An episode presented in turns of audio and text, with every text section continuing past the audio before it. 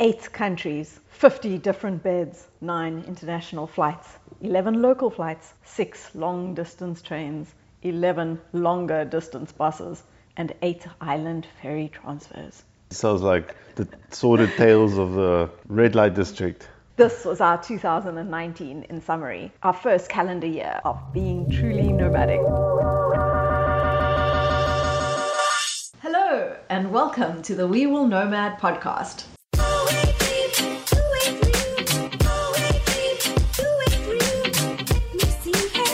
I'm Lisa, And I'm Andre. and together we will nomad.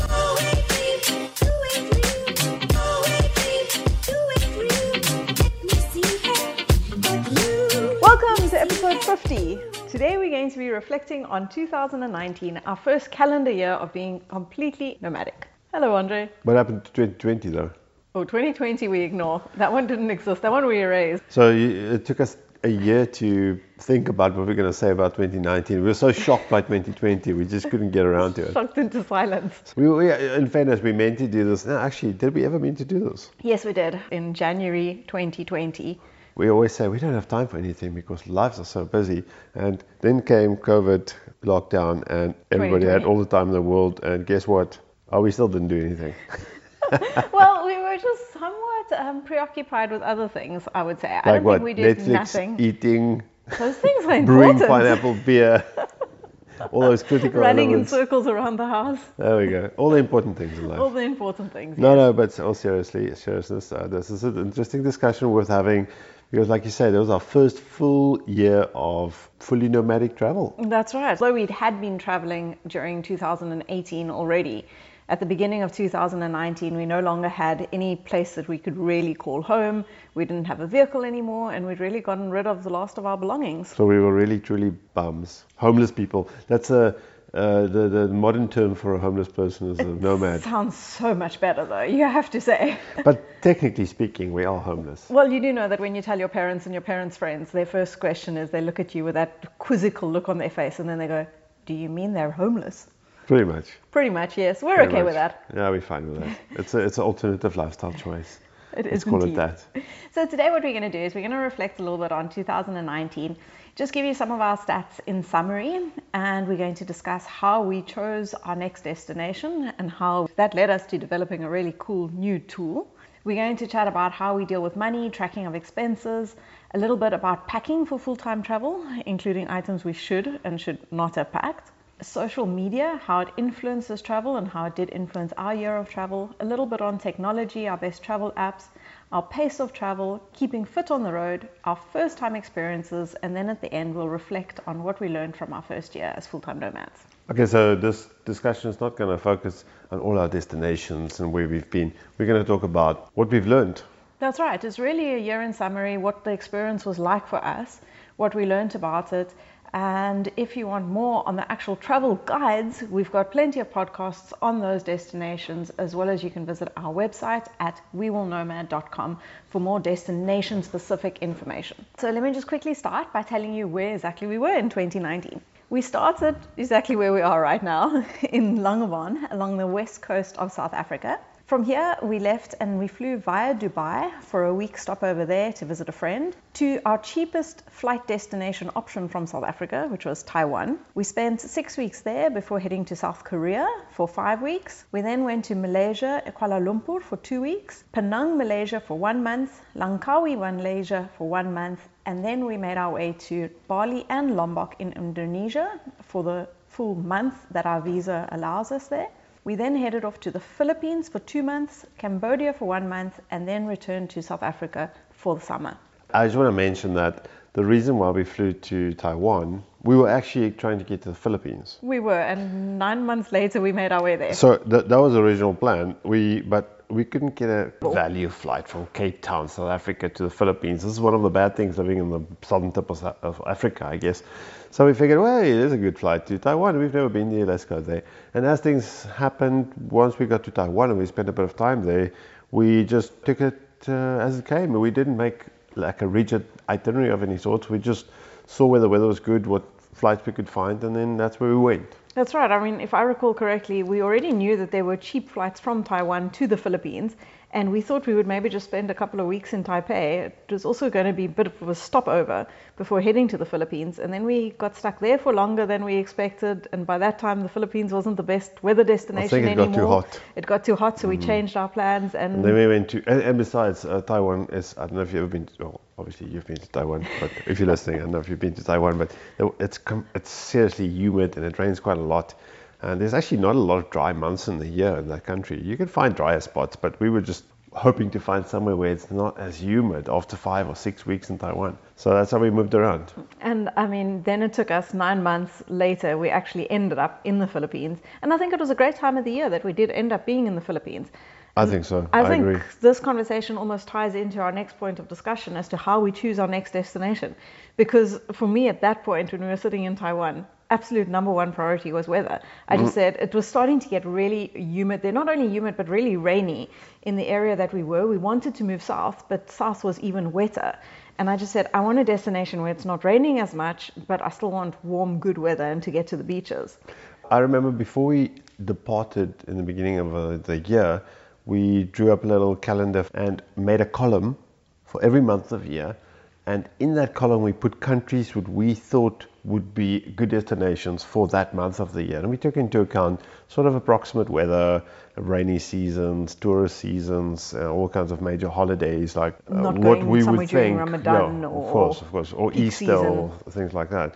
And that's sort of what we used as a guide initially. But once we were in a specific place and we were hunting for the next destination, our major uh, criteria were cost of flights and obviously Absolutely. if we could get access to a place visa free. And for how long we could stay there.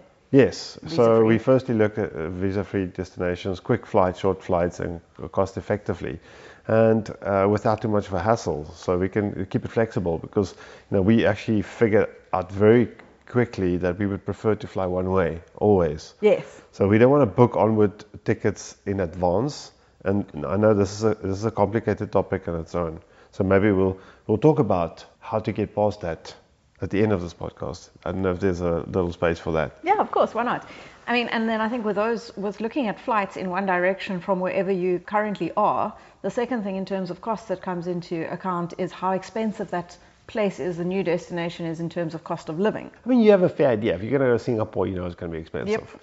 Okay, so some countries are definitely more expensive, and part of the reason why we chose the countries we went to is firstly for new, some new experiences, but also because they were generally well priced for a budget traveler. Yep. I think South Korea is not the cheapest destination. But I think it was one of the best value destinations. So Eh, not the eh, cheapest, but I think in terms of what you got for your value, it was great. Oh, ter- like you mean like you don't have to really pay for anything. Well, you get great. I think the accommodation wasn't the cheapest accommodation, but what you get in terms of accommodation is very good for what you pay. Well, we paid a lot less in, for instance, the Philippines or places like that, but the, Yeah, but the quality- the quality was so much worse. So that's Well, what I mean. I don't think- Balance wise, I don't think it we paid much value. less. I actually think South Korea generally offered a good value. and, Mm, yeah, and in fact, exactly in, in the. Philippines, we might have paid more on average for accommodation if you're Yeah. going to go check out our budgets.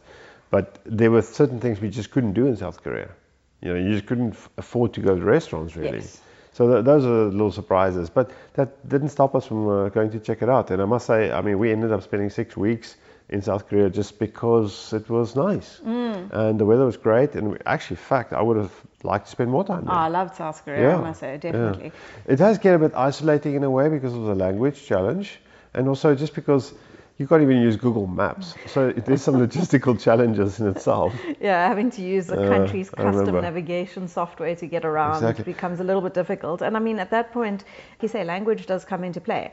So after we were, I think, running on three months being in countries where we couldn't speak the language at all, and it was just such a relief to get to a place like Malaysia where Mm. people could understand you again. So sometimes language really does come into play when you just want to get something done and you want to move on to being in a place where you can just speak the language easily with people. Well, absolutely. I mean, one of the big reasons we left South Korea is we had some logistical issues that needed dealing with. Hmm. You know, we, we needed some technical stuff sorted out. I needed a pair of shoes. You needed shoes. I know it sounds crazy, which I, uh, but I couldn't find running shoes in South Korea that fit me. I, I mean, and I don't have the biggest feet, but that's just one of those things you, you only figure out once you travel full Yeah. time. The last thing I would have thought was I'm going to struggle to have a pair of shoes that lost, and I Hmm. won't, be able to find a place to replace them with. So in that sense, it's easier to go to places where you can uh, communicate to people for sure. Yeah, because if people who are listening aren't aware, we only travel with a single pair of closed shoes, which is our pair of shoes for running, which we do every morning, as well as walking around most of the day whenever we're walking around, if you aren't wearing a pair of flip flops. That sounds very hygienic. So it's not the best thing in the world, let's be honest. We do give them an hour of air between running and going out for the day while we have breakfast. Well, But some days we stay in like sandals, flip flops, or Yeah. Mm-hmm. whatever. You know, so to give our running shoes a bit of a rest. But the truth is, your shoes take a lot more punishment in using them in that way than they do for normal daily use. So they really don't last very long. I know we're going to talk about clothing or packing later. This is one of the other lessons I've learned is I don't really mind that my shoes or my clothes take a beating. Uh, This is just one of those things, you know, when you when you live a normal life, and I say this with air quotes, you have a cupboard full of shirts and shoes and whatnot, and the f- reality is that the cost per wear becomes prohibitive in a way. Hmm. So we don't think as carefully how well we're using our, our gear. Is clothing really serving a proper purpose to you? So if you have a single pair of shoes and they wear out in three months, I don't feel bad about it. No, because your cost to wear ratio is It's actually really, really good. It's incredibly good. Hmm. It's like, so yes, I've got to replace my shoes every three months, and it sounds insane. But considering how much I do with them and the kilometers I put on them and the well they serve me, it's uh, it's probably still cheaper per I don't know kilometer or per step or per Well, use. even just overall, I think it For is sure, cheaper for in terms of what you spend on shoes per month. And I think the other thing is you become less attached to your belongings.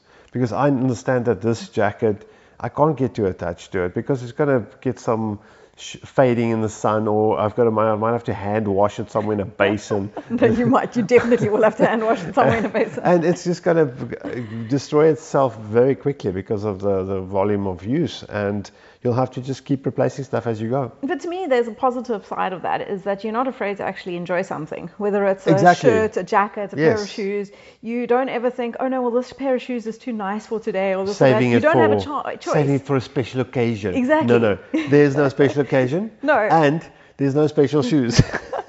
and when you buy something, you either you really need it or you really want it, and you immediately start using it and gain a sense of enjoyment from it, which is really quite rewarding. I remember being in the Philippines where you'd um, you were wringing out my your- pair your of denim shorts. shorts, and they just tore in half, and it was like, okay. I guess I won't um, be able to leave the house in my denim shorts this morning. I'll put on the only other pair of uh, long pants that I had and went to breakfast and promptly went to go and find a new pair of denim shorts, which I well, still have just- today. Yeah, we just walked past a little Second-hand shop, shop. vintage. vintage. Vintage shop in Um, Philippines. A few times loved before, or Pre-loved. pre-loved clothing. There we go. I found myself a pair of pre-loved shorts, and I absolutely love my pre-loved denim shorts. Yeah, it shows you. And they were cheap. Yes. so anyway, those are just a couple of the things that we consider when we're looking for our next destination. And like you said, previously we had this really complicated and clunky spreadsheet where we put everything together. But one of the great things about Lockdown 2020 was that we took all this information and we developed it into an amazing, flexible, where to next travel destination search tool. Wow, you make it sound so exciting. It so, is. But in fairness, we did use 2020 probably more productively than we let on earlier. And it was one of those things that we always wanted to do. Uh, you'll find a podcast. I think our previous podcast was specifically dedicated to this travel destination tool. And there's also, I think, one of our blog articles under Travel Essentials. You'll you'll find a complete write-up. We can, well, I'll link to that in the show notes. But yes, the travel destination tool started as a little pet project and sort of took a life on its own. And now it almost gives us all the answers we want. I don't know if this can be all the answers all the time. It's not that simple. Well, I was going to say, I'm so chuffed with it right now and how it works. If you want to have a quick overview of how it works, you can actually take a look at our YouTube video of the product, and that shows it really nicely and quickly. But like you say, it doesn't matter how happy we are with it, it feels like it's always going to evolve. There's always something else, another idea that we think of, or something else that we think we can add to it. And I think it's going to be an ongoing project for us. No doubt. Look, there's a lot of the data that has to be updated fairly regularly to make it useful. Some of the major data points like weather patterns and tourist seasons are more static. But if you consider things like, well, obviously COVID is now a major issue, so it puts a whole different spin on where can we go quite easily. And this is going to be in flux for I don't know another year, maybe longer. But other things that changes quite regularly would be things like um, travel advisory levels, for example. You know. So these are things that one's got to keep our hands on. But the thing is, we started out in saying, how do we ch- choose a list of destinations? So we, we kept it simple and we just said, oh, let's just go with a number of countries in the world or the countries that we find could be potential tourist destinations. And that's probably not enough. We've probably got to break it down. I, I, I want, to say we started with two and a half thousand destination points We did. points. Initially. And we still want to get back to that at some point. Yeah, so but it becomes a bit crazy. So we decided let's stick, stick to a country level, and it at least gives us most of the answers that we want. And I can imagine if it's a big, diverse, especially uh, climatically and geographically diverse country, it becomes a little bit more complex to generalize about, for example, health risks or weather patterns, etc. But it's a step in the right direction, and I'm quite happy with what we've got at the moment. Yeah, me too. So we hope that you take a look at that and that that tool summarizes a lot of the things that we take into consideration when looking for our next destination. Yes, and we're still going to keep at it, so please bookmark it and go check it out. All right, a little bit about how we deal with money and tracking expenses when we travel. Firstly, we do have a rough daily budget, but we don't stick to a budget every single day. No, because we naturally uh, cheap. Frugal I mean, I'm is sorry. the. Frugal, yes, no, that's the one. I mean, you can be cheap and homeless, but frugal and nomadic sounds so much better. We budget nomads. That's right. No, no, really like, the truth is that some countries offer a lot more value at lower budgets, clearly. Um, but we, especially because we both stopped working fairly recently, we obviously would like to preserve our capital as long as we can. So we, we are looking at lower cost destinations that offers more value right now. Uh, but that being said, we also aren't 18 year old backpackers who are prepared to No. sleep in a hostel or room of 20 No. beds. So But- we also want to have a certain level of comfort when it comes to our accommodation. On average, yes. And we want to experience certain things. So, for instance, a big part of our travel is to go scuba diving and the diving destinations, things like that. So, we're not absolutely on the budget budget end, but we try and cut costs to keep them low as possible whenever we can. What really helps in our case, and I know it's not always practical for everybody, but there's a few factors that really helps to save money. And f- firstly, being two people, strangely enough, makes a hmm. big difference It because if you, unless you're a backpacker and you're prepared to sleep in a hostel bed, if you want a private room, it doesn't matter if you're one person or two. Mm, I think we said we had a friend of ours joining us and traveling with us for a while, and I think we said that our cost as a couple was about one third more than his cost as a single Pretty person. much, So it's not double. It really is significantly less if you are a couple traveling together. The aspects that do add up is local transportation can be expensive, and specifically countries where there's maybe a lot of water bodies, like Philippines, is a good mm. example. We have to travel, use multiple forms of transportation. Then your cost can add up. The other thing is, it's important to remember that we do visit other countries, different destinations for a reason. The idea is not just to go there and be cheap. Yeah, spend as little as possible. We want to have an experience. You want to eat local food. You want to see local sites. You want to experience something. Otherwise, you might as well stay somewhere in a, I don't know, in a, in a small apartment, eat Noodles or, rice every day. Exactly. Yes, it's, it becomes a pointless exercise trying to how cheap you can do it. You know, the, uh, years ago there was always this. Uh, I mean, maybe even now people almost uh, compete with As- each other is how little money they Yeah, spend. absolutely. this is not the goal. This is No. not our goal. No, no. Our goal is to spend as little as possible while getting as much as possible experience. Absolutely. So having a good balance of those two. And just to give you an indication, we roughly work on a $50 average daily spending. US dollar. Which US dollar, that's right, sorry. Um, excluding international flights. And of that, about 50% is usually spent on accommodation. And what we do do though is we always track all our expenses. We use an app called Trabee Pocket to do that. And we categorize our expenses into accommodation, food, which includes alcohol, ice cream, snacks, all those kind of things. Sometimes we split it up, sometimes we don't. We look at transportation, cell and data costs because connectivity is always really important to us. And it's actually quite interesting to see how much you spend on that on average in different countries. Then we also just have a general category as well as a sightseeing and activities category, which are really the luxuries that one could always skimp on, but which we don't really want to because that's part of the experience. Yeah, I mean, you don't want to cut all of it. Ultimately, like you say, you want to experience. You just have to be a little bit more discerning as to which experiences you you you want. I would frankly rather avoid the fancy restaurant and go for an excursion. Yes you know, a sightseeing excursion or maybe something more of a local cultural experience or go for a, maybe a scuba dive uh, or whatever that takes just to mm. get you hmm. or rent a scooter for a day or something so you can explore a bit more and that sometimes adds a lot more value uh, from, from my point of view absolutely and i mean that being said though with the food it's not that we don't eat good food or we don't eat local food we still always want to have that local experience it's just not necessarily in a restaurant Exactly.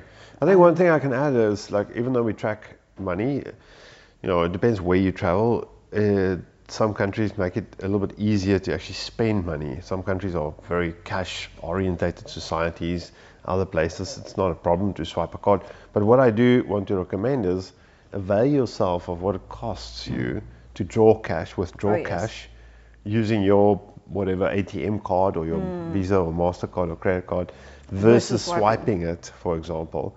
Now, the cost, cost can really add up. Mm, you, what you think you're paying for something isn't actually what you end up paying. This is the thing, because every time you, you uh, swipe that card, there's going to be a fee, not necessarily for the credit, credit cards, but there might be a, a, a, spread on the exchange rate conversion, which you should take into account. So this is something we've been looking at for many years because we've been traveling for many years. And you, you guys can have a look on our website under the finance section. There's a couple of blog articles specifically with how to deal with uh, money while you're traveling. And we use, for example, two fairly well established products. One is TransferWise, uh, it's called TransferWise Borderless as well as Revolut. And these two products as a combination gives you a fair deal on how to maximize cash spendings and save a little money while you move from country to country. Yes, because those little savings that you make can really add up to be that extra beer in the afternoon or an outing that you can afford or an ice cream in Italy. Well, this is the thing. Like, for example, I know all the countries are not the same, and uh, guys in America's got a leg up on all of us. Oh yes, with their for, points and for all these their points and mm. loyalty systems. Uh, and unfortunately, the European market is more like ours. We don't exactly have that system. But if you use a I think a debit card or a credit card to withdraw cash, mm. there's normally a fixed fee. It could be a fixed fee easily equal to like three or four US dollars. Yeah. So think about that. And that excludes the spread on the exchange rate. So if I draw 100 US dollars cash, I'm going to pay, say, $4 fee plus probably 2 to 3, maybe in 5% more of the exchange value. So selling my $100 is costing me $110. And this is where it also makes so much more sense to make bigger withdrawals as opposed to many smaller withdrawals because you end up paying right. so much more for your money at the end of the day. But and this, in order to also know that and not get stuck with lots of foreign money which you aren't going to spend, you need to know roughly how much you plan on spending. So That's the planning thing. and knowing how much you spend is really important even if you don't have a fixed budget and you end up spending more than what you budgeted it's still important to know these numbers. And if you'd like a little bit more information on our budget reports, all our budget reports are on our website at wewillnomad.com under the finance section. And you can see there what we've spent in each country, how it's split across the various categories. And we also show you there what percentage is spent in cash and on card. And you can get an idea of what type of accommodation we stay in for that budget. Yes, uh, it it, look, it takes a bit of effort to keep track of your spendings. You know, but but that's the only sensible way. If you if you really want to save a bit, and look, it's obviously different when you go for a 10 day or two or three week holiday versus traveling full time. And that brings me to my last point about money. You can save when you travel slower. Absolutely. And this means staying longer in the same locations. Mm. You can. There's one thing we've learned, apart from the fact that traveling fast is exhausting. Definitely. Uh, Lisa, you said how many beds we, We- sleep in? 50 beds, and that was having multiple month long stays in the same place, and still over the year it averaged to 50 beds. Yeah, well, this is what I was getting at, is that we had two, at least two month-long stays. Well, if you think about it, we were in January, February, and March. We were in South in. For three months. That's right. Then it was Penang that we stayed for a month, Langkawi we stayed for Mm. a month. So that's four, Um, five months already. So that's already five months. So in the remaining We squeezed in a 50 beds. seven months, we slept in 50 beds, Yeah, really. shocking. It's so quite apart from the fact actually. that it becomes exhausting to move, keep moving, keep moving, it also doesn't give you an opportunity to sort of immerse yourself a little bit more into Mm. the local scenery. And yes, you don't want to overdo it, but one of the things we did say is we're going to make an effort to slow slow down our travel. You know, maybe go to a destination, spend two weeks in a place, and then decide: do we want to stay longer, or we're going to use it as a base, or mm. move on. You know, it's it's unfortunate because a lot of the time we allowed into a country only for 30 days. And, And there's so much to see, especially if it's a new country. Yes. You want to see more. You don't want to feel like you're missing out. That's right. But the truth is, you have to almost just go back to that country again. We went to Indonesia for the second or third, second time, and there was still didn't feel like there was enough time. Whereas going to the Philippines for the first time, we said, okay, let's extend our 28 day visa to two months. And at the end of the day, yes, it allowed us to travel a little bit slower and move around and experience the Philippines more. But retrospectively, the cost and the effort that went into getting that visa extension also wasn't really worth it. But you can hardly So it's a very difficult travel, one. You can't travel the Philippines in a month. No, it's It's very just difficult. too big. A, it's just too too big and diverse and spread out a country. I think you're really doing yourself a disservice. You're going to spend most of your time on airports and minibuses yeah. and, and ferries, which is a horrible thing. And or you just got to be happy with the fact that I'm going to this specific destination. And you can spend your it. week there. And which is it. fine actually. Yeah, But it's better just- than hopping, island hopping all the time and being in transit more than you are relaxing on the beach. Well, it's not just about relaxing, but I mean, we like for example, we spent a week on uh, Siquijor Mm. Island in the Philippines, and what a great little destination Yeah, that absolutely. was. We You could have know, spent a month there. I could have spent a month there easy, and it's not just uh, the difference being is being in transit is not traveling. Being in transit Mm. It's just a pain. It's just a pain, honestly. You know, the the mystique of air travel quickly wears out if you do it all the time. And I mean, what we've also found is that you can travel faster and experience lots of things, but after moving around at a fairly fast pace for about three months, you reach that, well, between us, we reach that level of slight burnout where you just want to stay in one place almost for a month. You just don't want to see anything new, you don't want to experience anything new, you just want to be for a while. So we found that you can up your pace of travel for up to three months, but then you need to drastically slow it down. And that's why we say we'd rather maybe look at doing always one to two week stays, absolute minimum of three to four nights.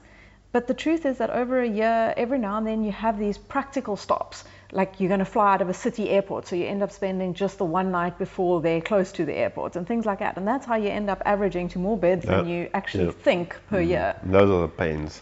I, I think the other thing to mention is like you also get tired of constantly struggling. It's It's like something simple. It's like sounds very exotic to eat all your meals out in a restaurant or whatever, but it becomes a real pain. Mm. Okay, I get up in the morning and I have to go find food again. Yeah, the first thing you have to do is put shoes on, No, no, no, no. All I want to do is I just want to fry an egg. So sometimes you, you just want to slow things down a little bit. And the fact is, you really need to stay in a place for a week to make that worth your while. Mm.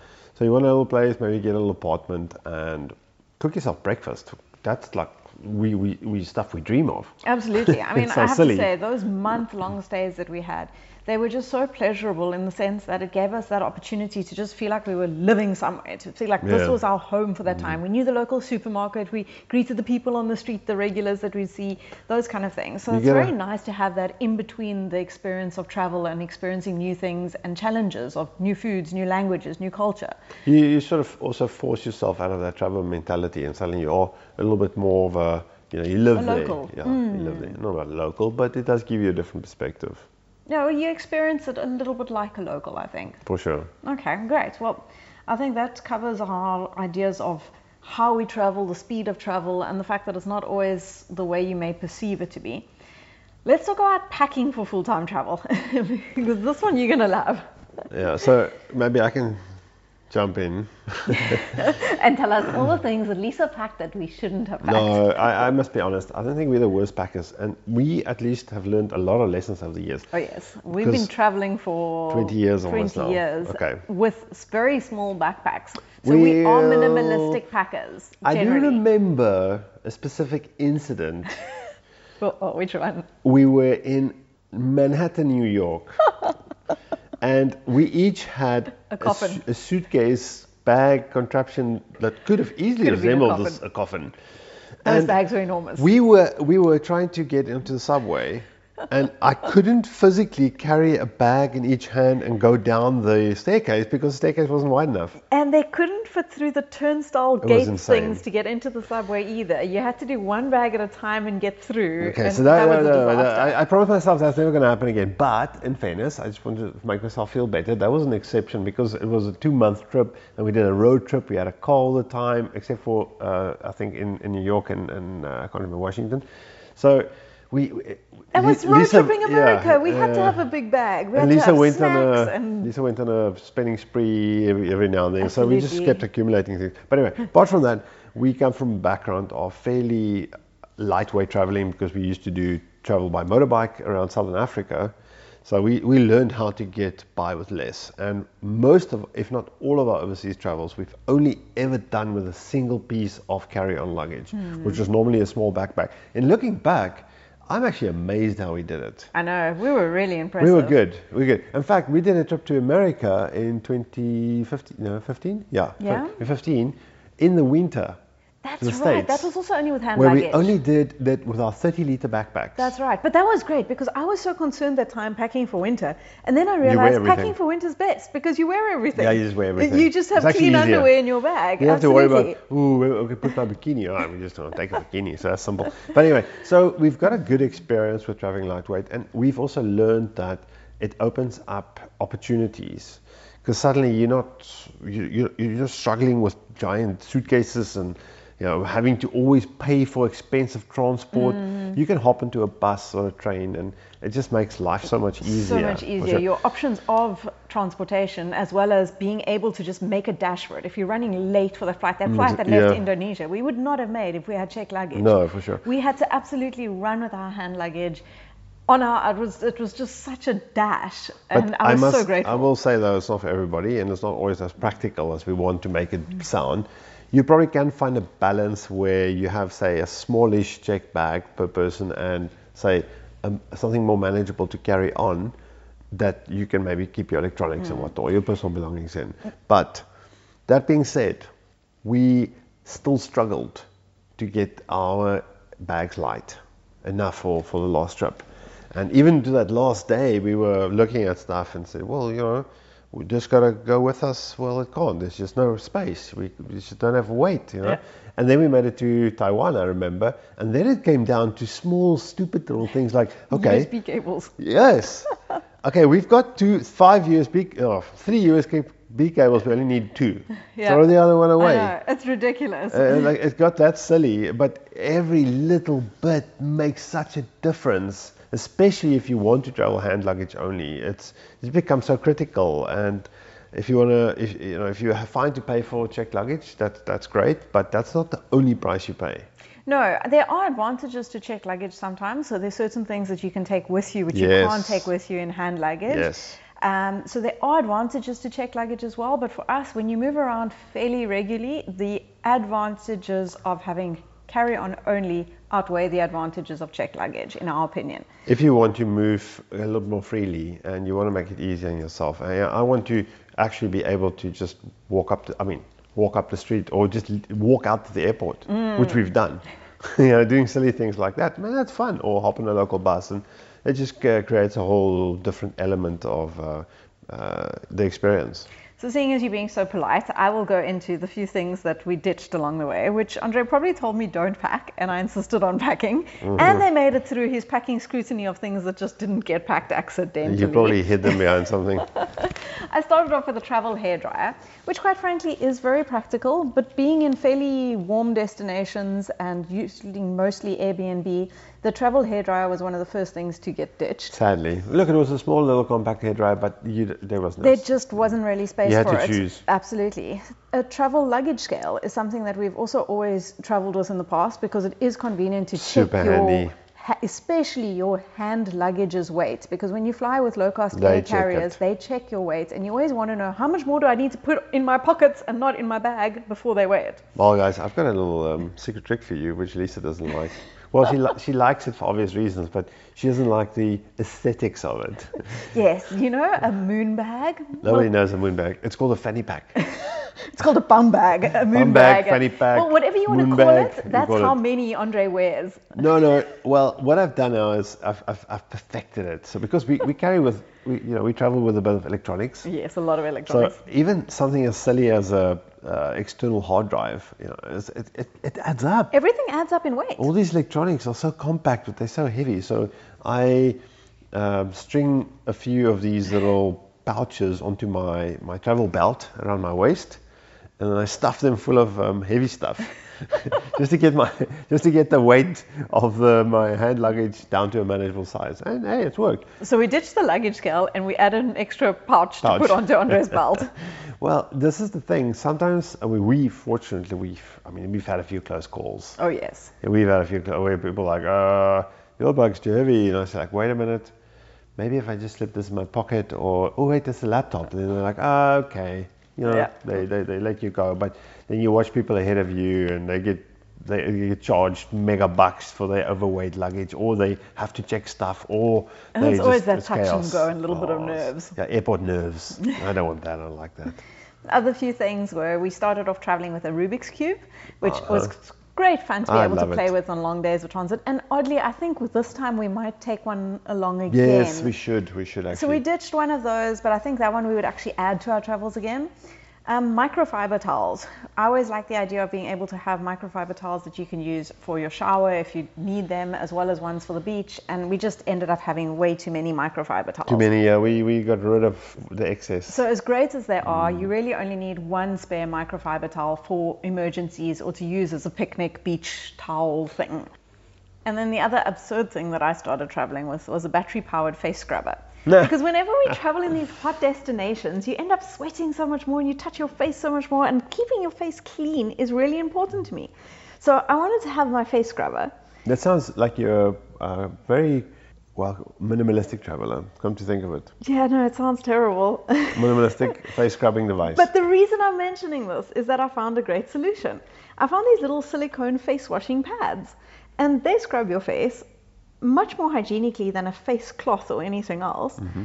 And they're absolutely super compact and really fantastic. Well, that's so the thing, yeah. silicone face scrubbing pads are my new thing. you you learn lessons. Like I I've learned that even if because even though I'm a larger largish person, I can probably dry myself pretty efficiently with just a small microfiber cloth. Yep. Yeah, I can do that if I have to. And especially in warmer weather, it's really not a problem. It just becomes a challenge if you want to add certain things. Like we run every morning, so you have to carry running clothes, and you know you don't have space for spare. Stuff gets dirty. You need to just wash it regularly. You might have to carry some stuff that you only use to exercise in, hmm. and that that adds to to your packing list, unfortunately. Well, some of the things that we did pack, which were really nice to have, which I thought might be ditched along the way, were, for instance, a yoga mat, mm. because that's quite a bulky thing. I looked at fold up ones, and at the end of the day, a lightweight roll up yoga mat is really the easiest because you can clip it onto your bag and you can really get away with carrying that everywhere. And it's also Yeah. useful sometimes to want to sit on in strange places, in an airport or wherever mm. you are. Now you actually manage to travel quite easily with, but it is a And own- lightweight It is. uh, yoga mat in, in fairness. And I only almost lost it once. Oh, I think we lost it a few times. You I remember lost it lea- once. leaving it at a check-in counter, Yes. and then I left it at the boarding desk, Oh gosh. and I had to run back for it. You I left, it on, a the plane. plane and I had to run through the airport backwards onto the runway and into the plane to Okay, go that and get sounds it. weird, but that's that's uh, Borneo. That's what happens in Borneo. but other things that also take up a lot of space is our little drone that we travel Well, with. electronics generally is a problem. I mean, we, we travel with very compact. It's not like we don't even travel with large cameras because you just don't have the space for it. We travel with compact stuff, GoPro. We got a little DJI Osmo Pocket. I think the new one's called just Pocket, and we have a little DJI drone. And f- most of the stuff we just shoot with our cell, cell phones. But this time I was really happy to have the drone. Yes. I was glad for, yes, it takes up a lot of space and we ummed and ahed about whether we should or shouldn't pack it in. And I was really grateful for the footage that we managed to get with that. And the moment, and you know, I travel with a laptop. You travel with a Chromebook, and you know, you need a charging pack mm. for it. You need spare batteries. You need all odds and ends and everything, or a little cable, and you need to keep everything organized.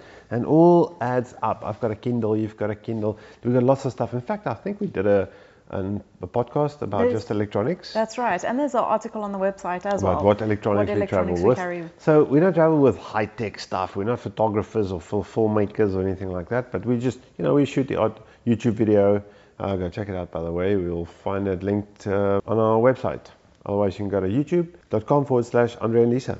Cool. And I think the only other little thing that takes up a bit of space um, is a travel pillow, which I Mm. quite enjoy having with us that we use on if you're in a bus or aeroplane, things like that. And even sometimes when you get to a place and the pillows are really bad.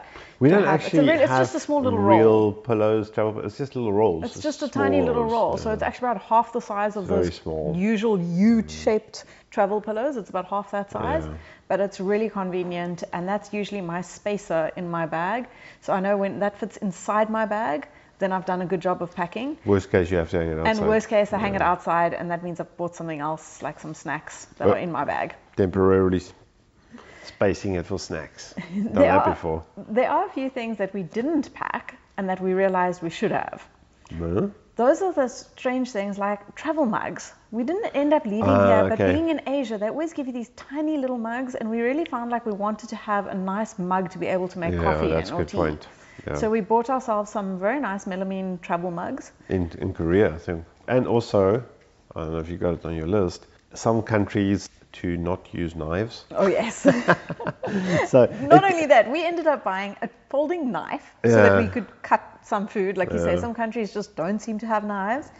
We bought ourselves a fork so that we could have Teaspoons. fork teaspoons. yeah. And how difficult was that in South Korea? Was Ah, I can't remember I where we in couldn't get South Korea. We couldn't find teaspoons. because I have a coffee mug, but you can't. I get a teaspoon. Yeah. But now, yes, you know, we sort of create problems for ourselves. Now we get a little folding knife, which is great. But every time you fly, you have You to, have to throw ditch it away. it. Yeah, you have to ditch it. Yeah. So, but those are the choices you make ultimately. And I think the only other thing that we didn't start off with was an umbrella, which we quickly realized that traveling around most of Asia and in tropical weather, you do need to have a travel umbrella, which is quite hardy. You but compact. definitely, definitely need an umbrella in Taiwan. I can promise you, you need an umbrella. I think we bought an umbrella on day three. Yeah, I want to say day one. we bought an umbrella, and I think we found an umbrella as well. Oh, yes. Someone ditched because That's obviously right, there's so at many the umbrellas. airport. Mm. So we, we held onto two umbrellas and we went to, All to I think we went to Borneo, I Korea. I don't know where how far these umbrellas traveled with us, and we got to a point where we realized, know, now we just suddenly don't need these umbrellas Hmm. anymore because we were in a place where it just wasn't necessary. We do um, have uh, ponchos, lightweight Yes. emergency ponchos with us normally, and we do also have jackets that gives us a bit of weather or rain protection if it absolutely gets to it. But umbrella, it's a it's a tough one because it can add a bit of bulk. It does, and Mm. it's quite hard to find a compact travel umbrella which actually works fairly well. And not only that, a lot of airlines won't let you fly with umbrellas as uh, carry on, even uh, like collapsible ones. Oh. Yeah, Okay, I didn't realize that. that's hmm. the thing. There's too many metal pieces for them. They don't Oh, like all that stuff. Yeah. So, if you'd like to check out a little bit more about our packing, head over to our website, wewillnomad.com, and under travel tips, you can see what we pack, what we shouldn't have packed, our electronics that we travel with, and all sorts of other packing lists and tips. All right, the next thing to discuss social media. How did it influence our travel? Is it good? Is it bad? Okay. What's your opinion? Like, we've been media? traveling for a long time, and we've obviously seen the influence of social media just generally as travelers.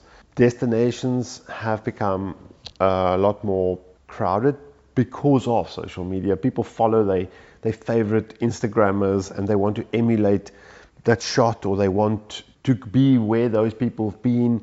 So yeah, I want to say certain destinations. Yes, exactly. It forces people in just. You almost get like social media. oh, say like Hotspots. hotspots. Yeah. yeah. So that's one part of it. which I think is the bad part. It's like we glamorize certain aspects of travel, and a lot of people romanticize the idea of travel as a result. Hmm. And unfortunately, we add to the problem if we only use social media as a way to find uh, destinations. new destinations. Yeah. And I think the biggest problem with that is also that the way that those destinations are portrayed on social media are so false in a way. It so you know, be. we see these images on Instagram where, oh my gosh, it looks so serene and beautiful, rice paddies in the background and somebody standing there with the beautiful sunlight on them. And then when you get to that destination, it's absolutely the opposite because it's just crowds of tourists, people fighting each other out of the way. You have three seconds to take your photo. Somebody's charging you a fortune to take that No, it's photo. It's absurd. not at all what it portrays. No, I mean, you just think about uh, uh, one of the more recent things was also in the news. It's like day trippers to Nusa Penida Mm. um, from Bali. They go on these Instagram tours. Yep. So you get on the boat and, you, and then they get you on a bus and they, or minibus on Nusa Penida and they you, you drive the worst roads in the world Literally from spot to spot. spot to spot and go crowd with other people Mm. just to take photos of these natural places. Okay, all right. Let's not bring out all the bad stuff. Can I say something good about social media? Yes. Okay, wait. I first going to add one more bad thing. one can spend too much time on social media, which is unhealthy. so, Ah, and one okay. aspect is now you're there and you take a photo, but you want to be part of the cool crowd. So now you're just gonna, you know, you're gonna put a filter on it, and you're gonna spend so much time, and then you're gonna tag stuff, and uh, and and you want to interact because you know Instagram is the thing. But it's a it's a false sense of travel because you know it incentivizes you to stay in the app. It incentivizes you to spend time on it, and actually it's robbing you of living life. and actually looking around you and being there or Yes. just rocking up somewhere unexpected, not just looking for a certain destination because that's exactly where it is. and people tend to have their faces and their phones the whole time Hmm. and not so talk to each other and- interact less Yep. with each other but now to give you something good about it i know there is something good there's two things we can send grandma some photos you know Is grandma on Instagram or only Facebook though? okay that's the sign to leave instagram only on facebook but the, i think the best part is that you can use social media as a as a good tool to meet other people Yes, we met quite a few people through mm. actually mostly Instagram, a little bit of Facebook too. And it's fantastic to be able to hook up with like minded people like that. And even when you're also just following each other's journeys and then your paths happen to cross and you Sure. get to meet somebody in person. That's That's great. really pretty cool. But you have to watch out not to fall into the trap of that social media thing and rather use it for what it should be is for creating circles of mm. like-minded people and make friends and keep in touch. And actually reach out. That's what I'm saying. Not just look at somebody's photo and say, "Oh, I want to go there."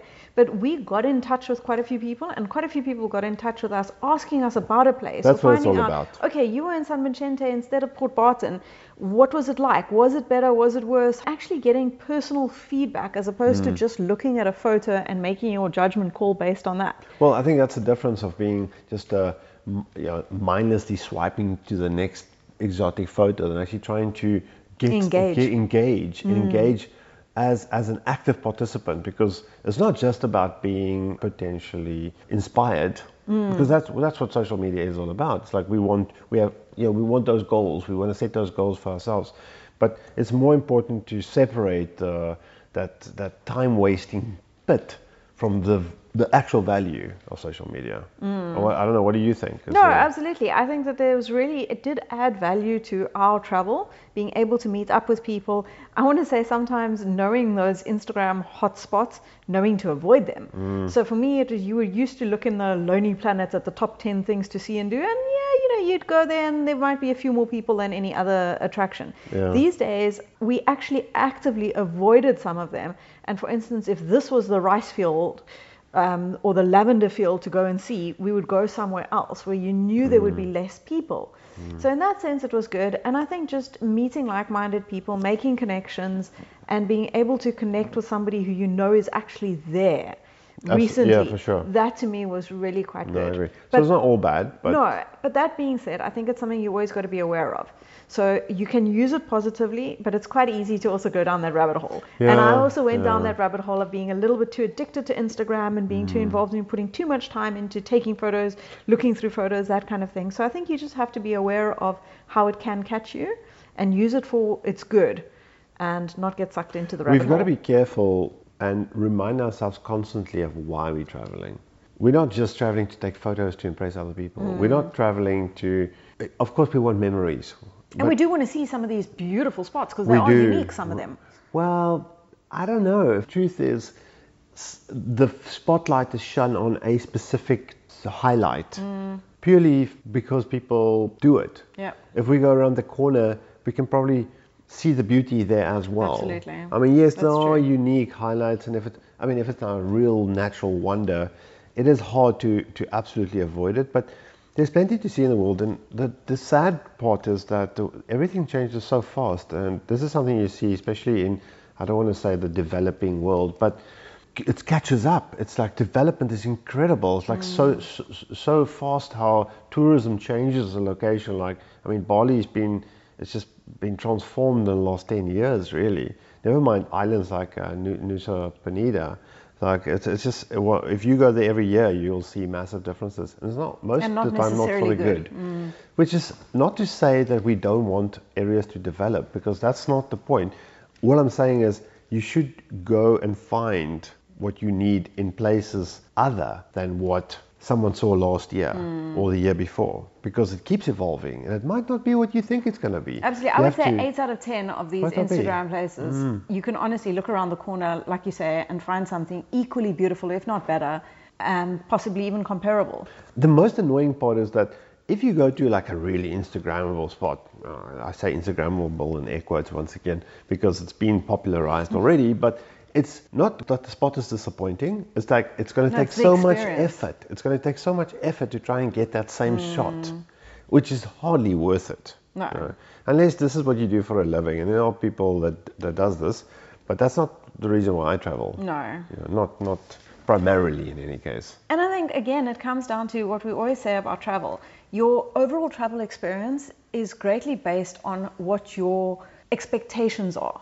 So when you have these really built up expectations, it's really hard not to be in some way disappointed.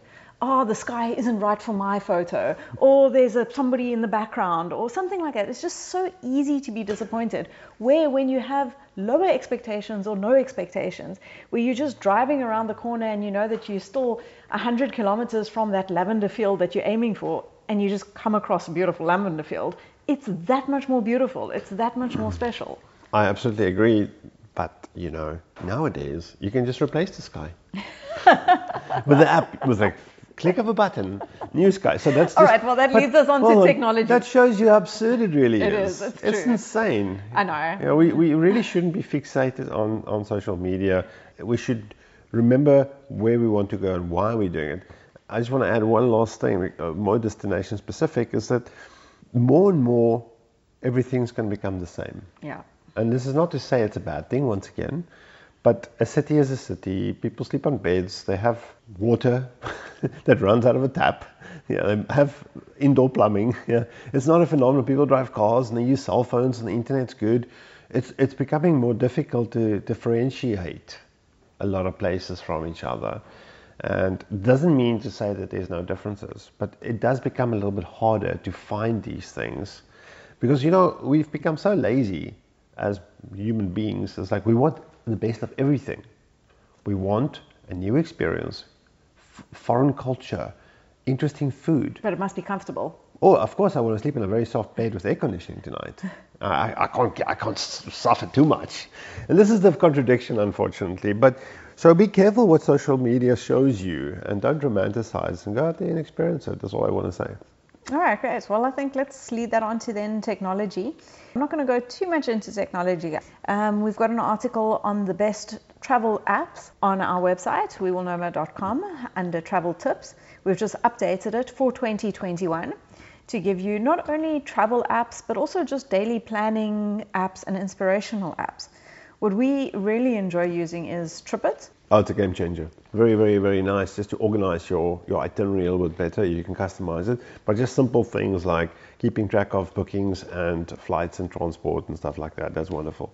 You probably got a whole list of uh, goodies there. Well, I'm just going to run through the top five Okay. that we use. NetGuard is very useful for being able to control and limit your data, Data usage, yes. Very, Very critical. handy. We always get a SIM card, a local SIM card in the country that we're in, but we don't always just want to use data at liberty. We want to be Mm. able to control that. When it comes to travel research, we recommend you use our Where to Next tool. so head over to wewillnomad.com. That is the best travel research tool, not only to find your next where to travel to destination, but also to find more information on any destination. So we've got very comprehensive country pages, Well, we're working on our comprehensive pages. and we're working on them. Yeah, we, we're getting through them. I, I think selfishly, most of our effort has gone into obviously countries we've been to, or that we're interested or in which we're very interested in visiting in the near near future. So there's there's there's still a lot of um, gaps there, but uh, almost all the destinations got definitely usable information. Yes, but I think you're cheating. You slipped this one in there.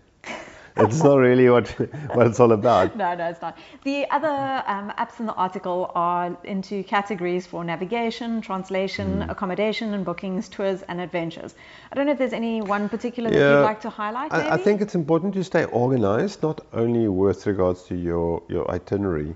Because if you go away for a week or two, uh, no, normally you got a fair idea of what you're going to do and how you're going to do it. But if you're traveling a little bit longer and often we don't know where we're going to be tomorrow or we're going to sleep or whatever, it becomes a little bit more interesting. And keeping track of those things is critical. And also thinking on the practical side of, for example, when you take photos, how do you deal with those things? Mm. Do you use your smartphone? Do you use your camera? How do you do your backups? Do you upload it to the them. cloud? Uh, how do you organize your stuff?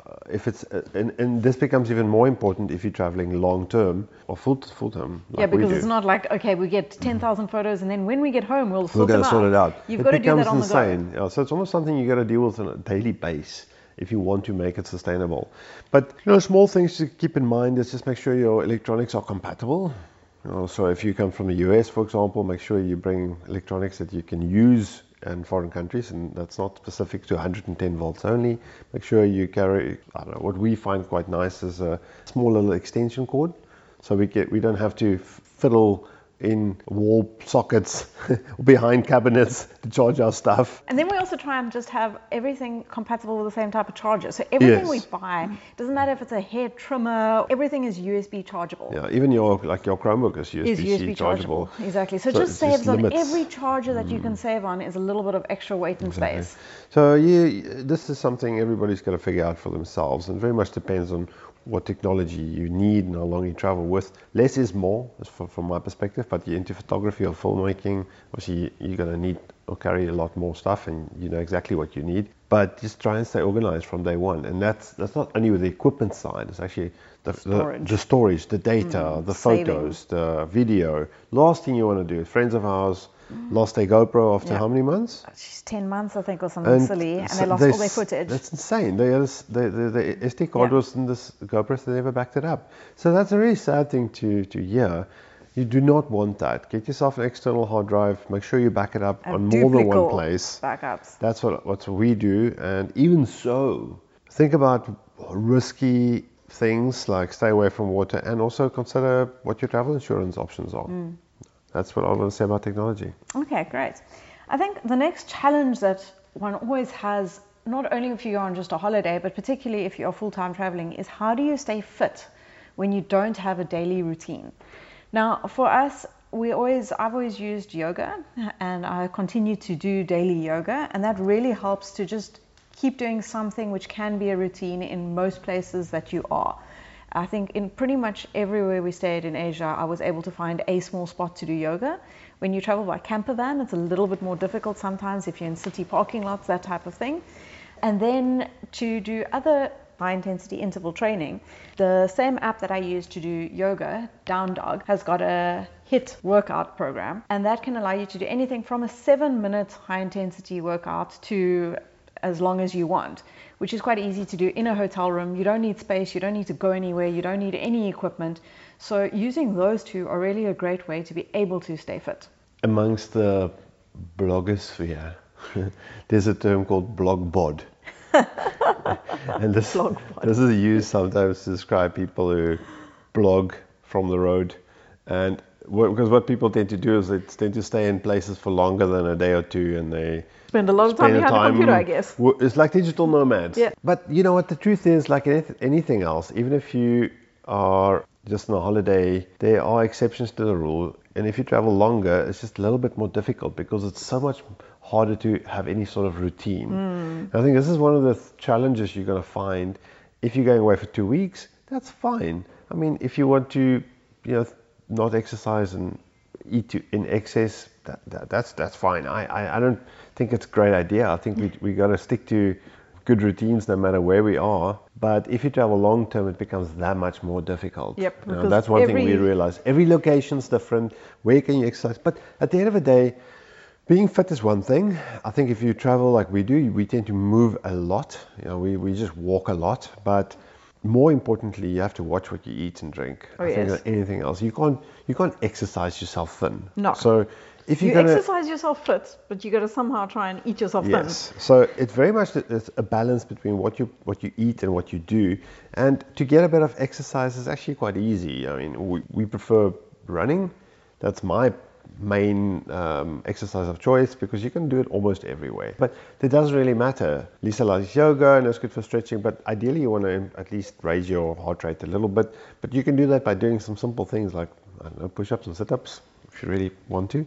It's, it's, it doesn't have to be extensive. But more than anything else, you've got to be careful of falling into bad habits. You have to remember, for us, this is also something we struggled with, that if you travel full time, you cannot treat every single day like it's a vacation. I know. It's a holiday. That's the biggest problem You in have to terms of exercising and eating. yes, as lovely as it sounds, you can't have a beer at sunset every day. No. it becomes a dangerous and slippery slope, and you're very, very likely going to struggle to break that habit eventually. So you got to figure out how can I have a routine with no matter where I am, um, eat healthy, make smart choices, limit intake of sugar and alcohol, and, and obviously refined food. And if you can figure that out, then you're halfway there. And I must say, I think for the past year, not only 2019, 2019 and 2020, running has really worked for us. It's something you can do anywhere and everywhere. All you need is a good pair of shoes, even if it means that you have to wear those same shoes walking around for the rest of the day. Or you have to find a, a replacement Or you have to replace them every couple of months. That's probably the worst part. Yeah. But to be honest, I can't think of any single other exercise that gives you uh, within a fairly short period. I mean, within 45 minutes, I can go and I can run six, seven, eight kilometers, and and get great cardio workout. and it's and you just feel wonderful. And one thing we've also learned is no matter what you plan for the day, you still get up and do your exercise. Don't say, oh, you know, we're going to visit uh, Angkor Wat today. We're probably going to walk 30 get kilometers. 38,000 steps. Which you will do, but it doesn't matter. Stick to your routine. Get up in the morning, Go meditate, exercise, yoga, go for a run. Do what you have to do. I think that's something we learned. And I think that's, in a way, um, a way to get back to have some form of routine, which we so sorely lack in Yeah. almost every other aspect of traveling. The other thing that I like that running brought to our travels in 2019 was that we started looking for accommodation in places where we knew or we thought we would be able to run from there a nice 5k or 6k mm. route. And that brought us to say, not necessarily in the biggest or busiest of cities, but to just put ourselves slightly further out to have trails along rivers and Yeah, parks and things like that. And by doing that and then by going out and running these routes early morning before there's tourists around, you get to see so much more of a place geographically, so you mm. go further. But you also get to see it at a different time of the day. If you think about in Cambodia, when we ran around the neighborhoods there, it's that early morning when people Yeah. are just going about their daily lives. They're not expecting tourists yet or anything like that. And it's just great to be a spectator in a way in countries like that. Yeah, it's quite. It's obviously a little bit more difficult to run in cities. You have to f- live closer to like promenades and maybe parks. What I do is a lot of the time I'll go into Strava and I will go into a location. and I'll see who has plotted routes in that area, and then I can get an idea of this is quite a good little route. Maybe it's a good 5k track or something, and then I look for something in that area. Hmm. So there are ways to get around that, but you know, as long as you don't have to cross city blocks. I mean, even, You're going up and down pavements and through traffic. you- that's traffic a is a problem, so you have to find a spot where you can we don't cross streets. Mm. Um, but running is fantastic, and If it's it really like you said, Lisa. It's just, it gives you such a different perspective on Mm. the place because you cover so much ground so quickly, and you get out at a different time of the day, and it's just a it's a wonderful activity when you travel full time. If you're not a runner and you're keen to get into running, you can also take a look on our website. There is an article from couch potato to running 5Ks in eight weeks. It's a program that we have followed. It's not our program, it's a well known program. And we've used it many times when we have gotten lazy and stopped running for a while and need to get started again. Well, So- luckily, that's one thing that the last the 2020 did. It gave us an opportunity to keep running. and to keep fit. Hmm. So if you are interested, don't go out there and just start running and try and run 5Ks and injure yourself. It's quite important to start slowly and to start with a program to be able to work yourself up to running 5Ks comfortably. And if you're looking for something to be able to do yoga or high intensity interval training on the go or just at home in these times of COVID, not wanting to go to a gym or to go to a yoga studio, check out Down Dogs yoga app and also their other apps that they have, their workout, which is the HIIT one, and they've got a few others as well. I can highly recommend them. All right, so what were some of our first time experiences as full time nomads? First time experience. First time experience. Well, I've got a couple that I was quite excited Okay. about. One thing that we experienced for the first time was an earthquake, feeling the ground shake below us, and it really did feel like I was standing on Aladdin's magic carpet and somebody just pulled the carpet uh, from I, I, underneath I me. just want to say, uh, probably not the first time because we spent two months in Japan, in Tokyo, and we must have. Yes, but we weren't that aware of it. Maybe not, We yeah. didn't feel it. I know we used to get phone calls from our family every now and then. Are you all right? But Did you feel the but earthquake? Don't you know and we that knew earthquakes about happen only at night? They do. It's a scientific fact. Well, wherever we are, they only happen at night. I did wake. I remember waking up in Hualien in Taiwan. Oh yes, thinking you were jumping on the bed. What is going on as well? Why is it shaking? yeah, it's quite freaky. So, and for me, the other thing that this 2019 taught me was to appreciate spicy food. I'd always Mm. shied away from spicy food, but when you're spending a whole year in Asia, you have no choice but to really eat spicy food. But I didn't just learn to survive it, I learned to really appreciate it and enjoy spicy food.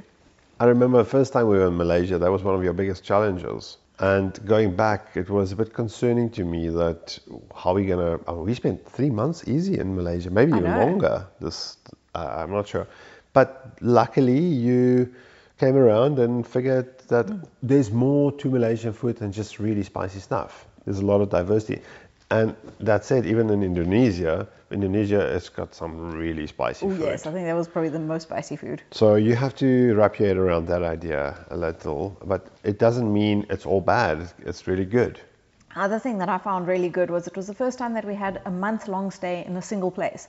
And I remember when we planned our first one in Penang, I was really a little bit concerned in a way that we were going to be staying in a single place that we didn't know for a whole month.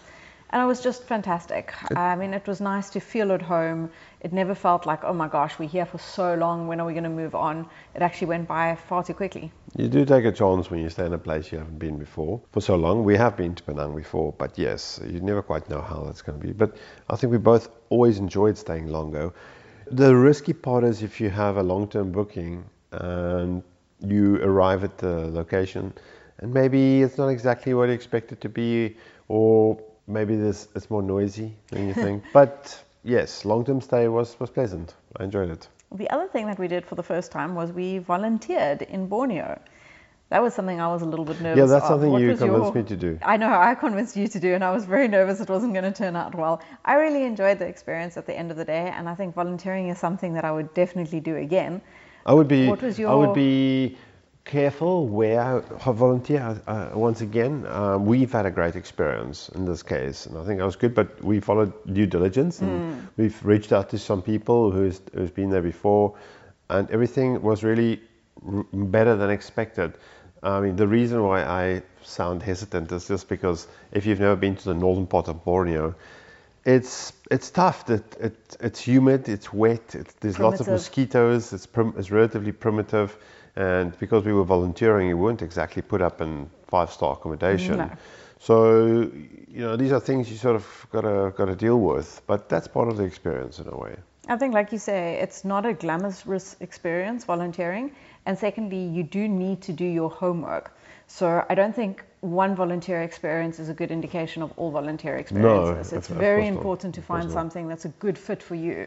I mean, I would love to volunteer again, but I don't want to volunteer, for instance, with animals or something that I'm not good with. Um, it has to be a good fit for me.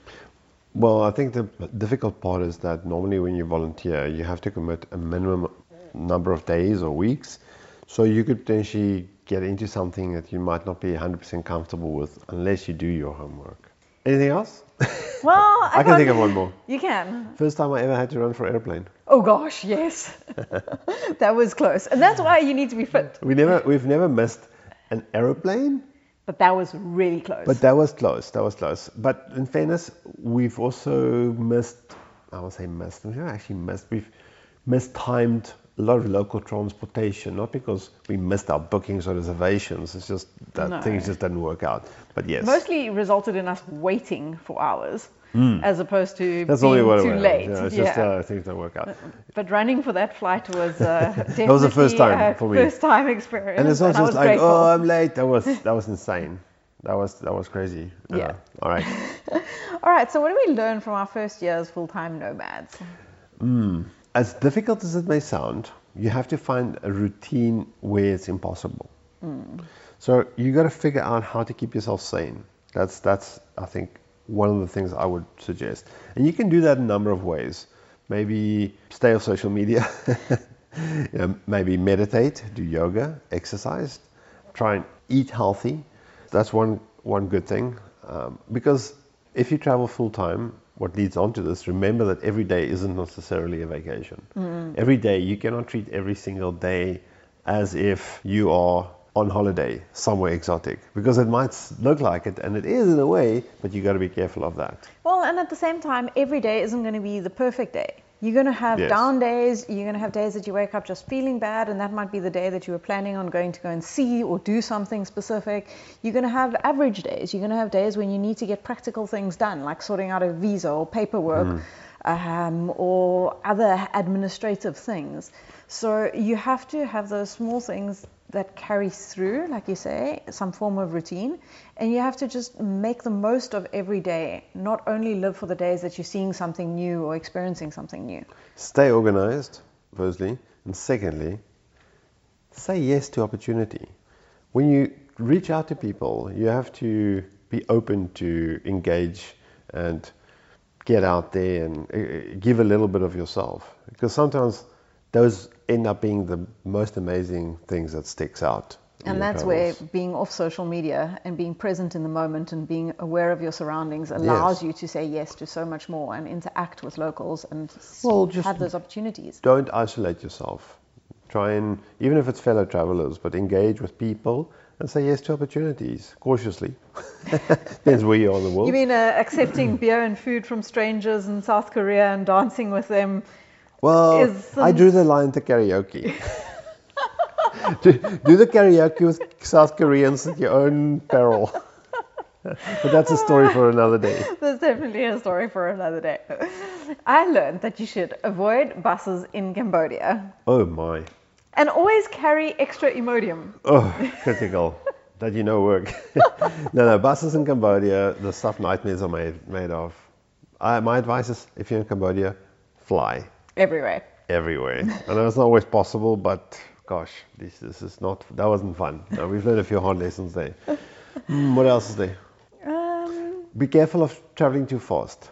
yes. Watch out for countries like the Philippines where it seems so easy to just go from this island to that island to this town, but you can spend all your time in buses and boats. Yeah. And it can eat up all the fun that you might be having actually at the destination. You know, cut down your, your options and stay in places longer.